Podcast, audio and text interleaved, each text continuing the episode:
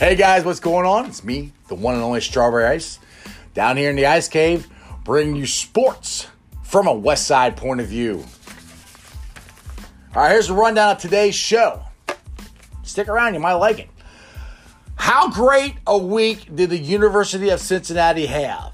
From Luke Fickell staying to the great comeback win last night against Memphis. Columbus Blue Jackets were in action last night versus the Buffalo Sabres, and the Reds pitchers and catchers report. Spring training is here. Regular season is right around the corner. Now, I almost had a heart attack last night. I was down there in the Ice Cave watching the game, screaming my head off about foul calls, no foul calls, this, that, whatever. It was so loud. My son was playing video games last night with his cousin, and his cousin's at his house, you know, over the internet so they can talk. And my nephew, that's my son's cousin, said he could hear me. That's how loud I was. But it was a very intense game. I'm like, this was huge. UC won, obviously. I'm so happy about it. 92-86. Trayvon Scott. Dude has been money the last two games. 25 points. 19 rebounds. That's getting it done right there, dude. The last two games have been the best two games I've ever seen Trayvon Scott play. He had two unbelievable plays. The Euro step with the layup and then the rebound dunk. Woo! That was awesome. Now, first half didn't start out so good. You know, we had Keith Williams, Chris Vogt, and Jaron Crumlin all in foul trouble. So... and I guess he couldn't put in Mamadou Diarra. He hasn't been playing very good the last couple games, so he went small, and he went to a zone. That screwed Memphis up. That was a great coaching move by John Brannen. Memphis didn't know what to do. He stole the second half because he's able to sit Cumberland and Vogt and Williams for a lot of it. And Jeremiah Davenport stepped up. 11 minutes, 8 points. That's... as a freshman. And that's what he might have to do. I mean, since Cirola left and Vogt gets in foul trouble, this is what I said. I was like, we need Cirola just because Vogt gets in foul trouble. It happens. And Mamadou, he had this great game against Wichita State, and he just hasn't shown up the last two games. I really need you to show up, Diarra, really bad. Okay, the play of the game was Micah Adams-Wood. Unbelievable block shot from behind. That totally saved the game because the guy's open for a layup, and he, bam, smacks it off the backboard. Yes! That was a great play. I mean, that's what you need. That's a freshman stepping up there. A freshman making the play of the game. The game's over. If he makes that layup, this game's over. Sends it into overtime. Jaron Cumberland didn't have his best game, but he showed up in overtime. He scored 8 of his 15 points in overtime. Now, one thing.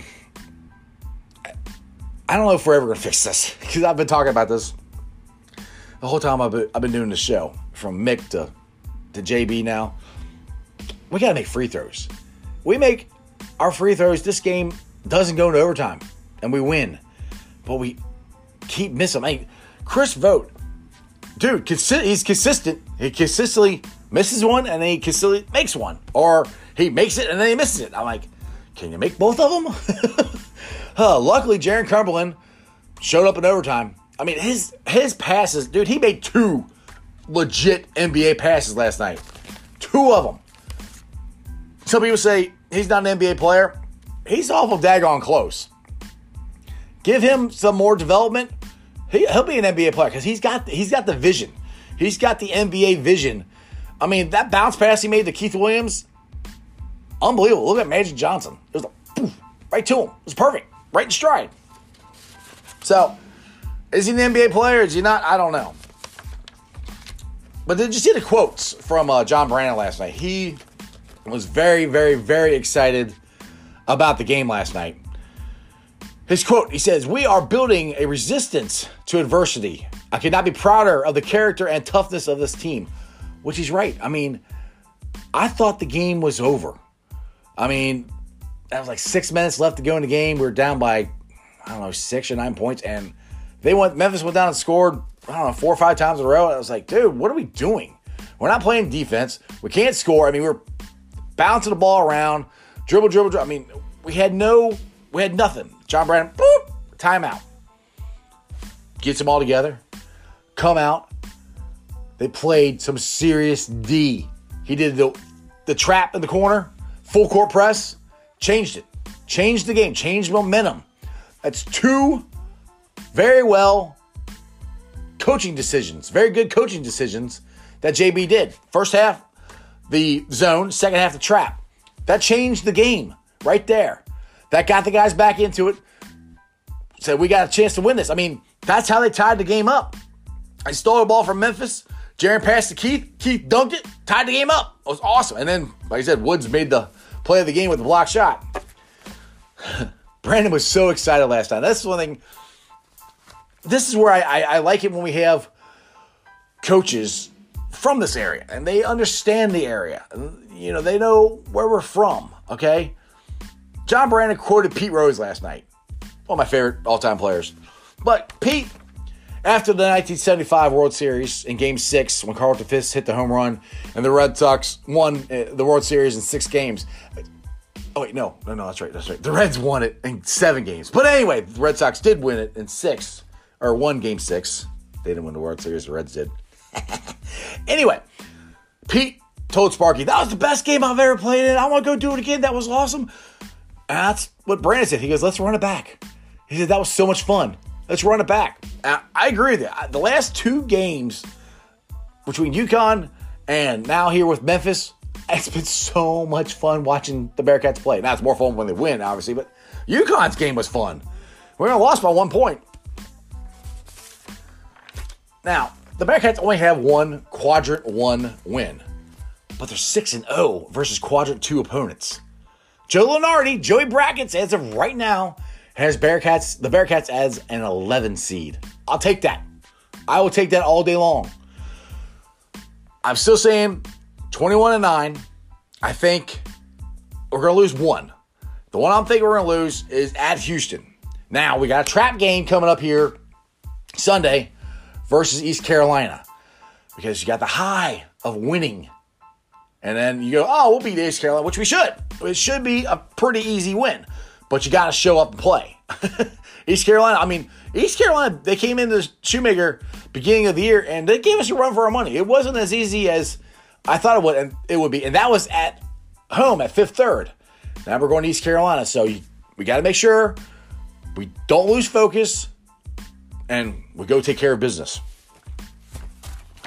As always, T Properties, as always, Ice Cave is brought to you by T Properties. T Properties, quality housing for quality people.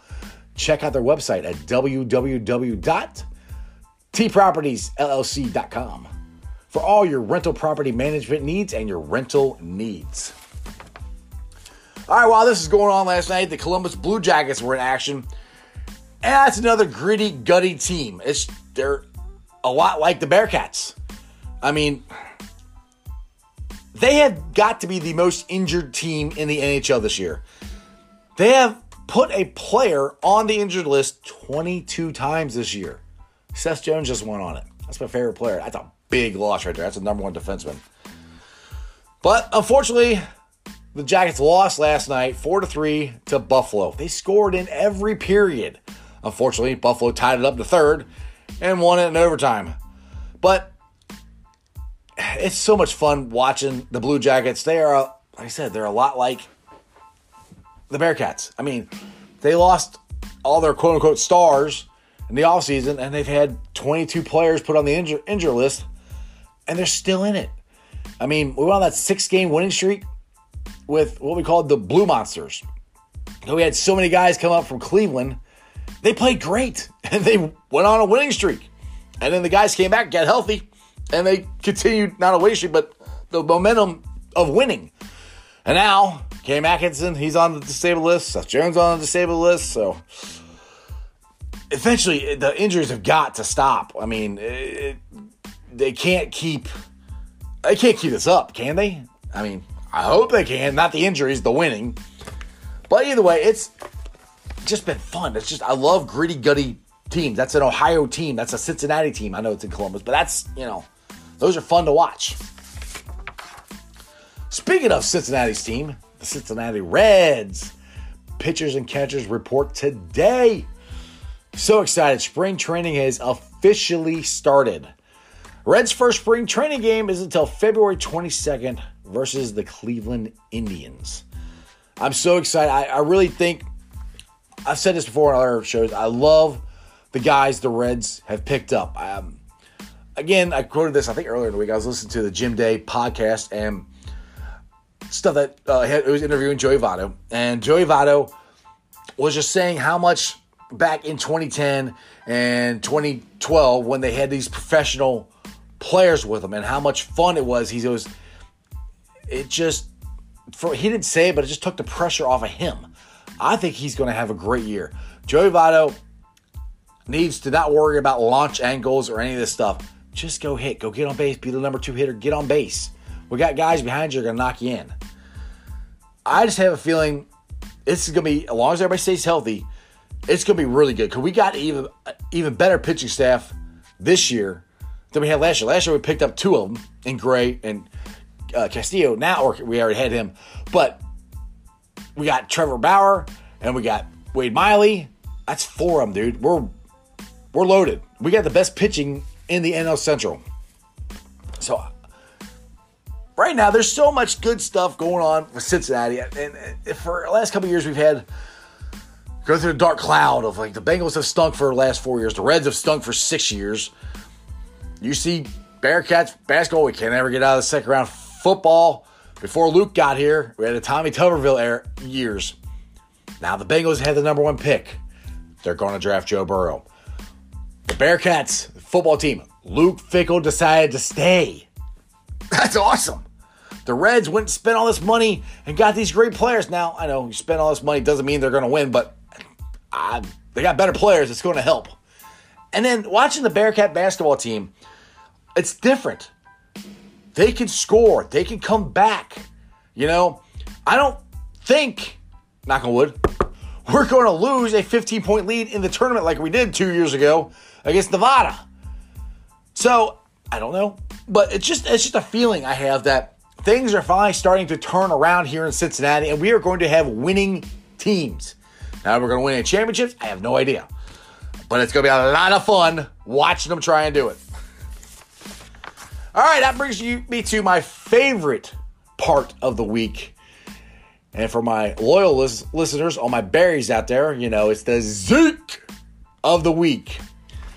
Now, I have banged on the Houston cheating Astros because it's well-deserved and all their cheating.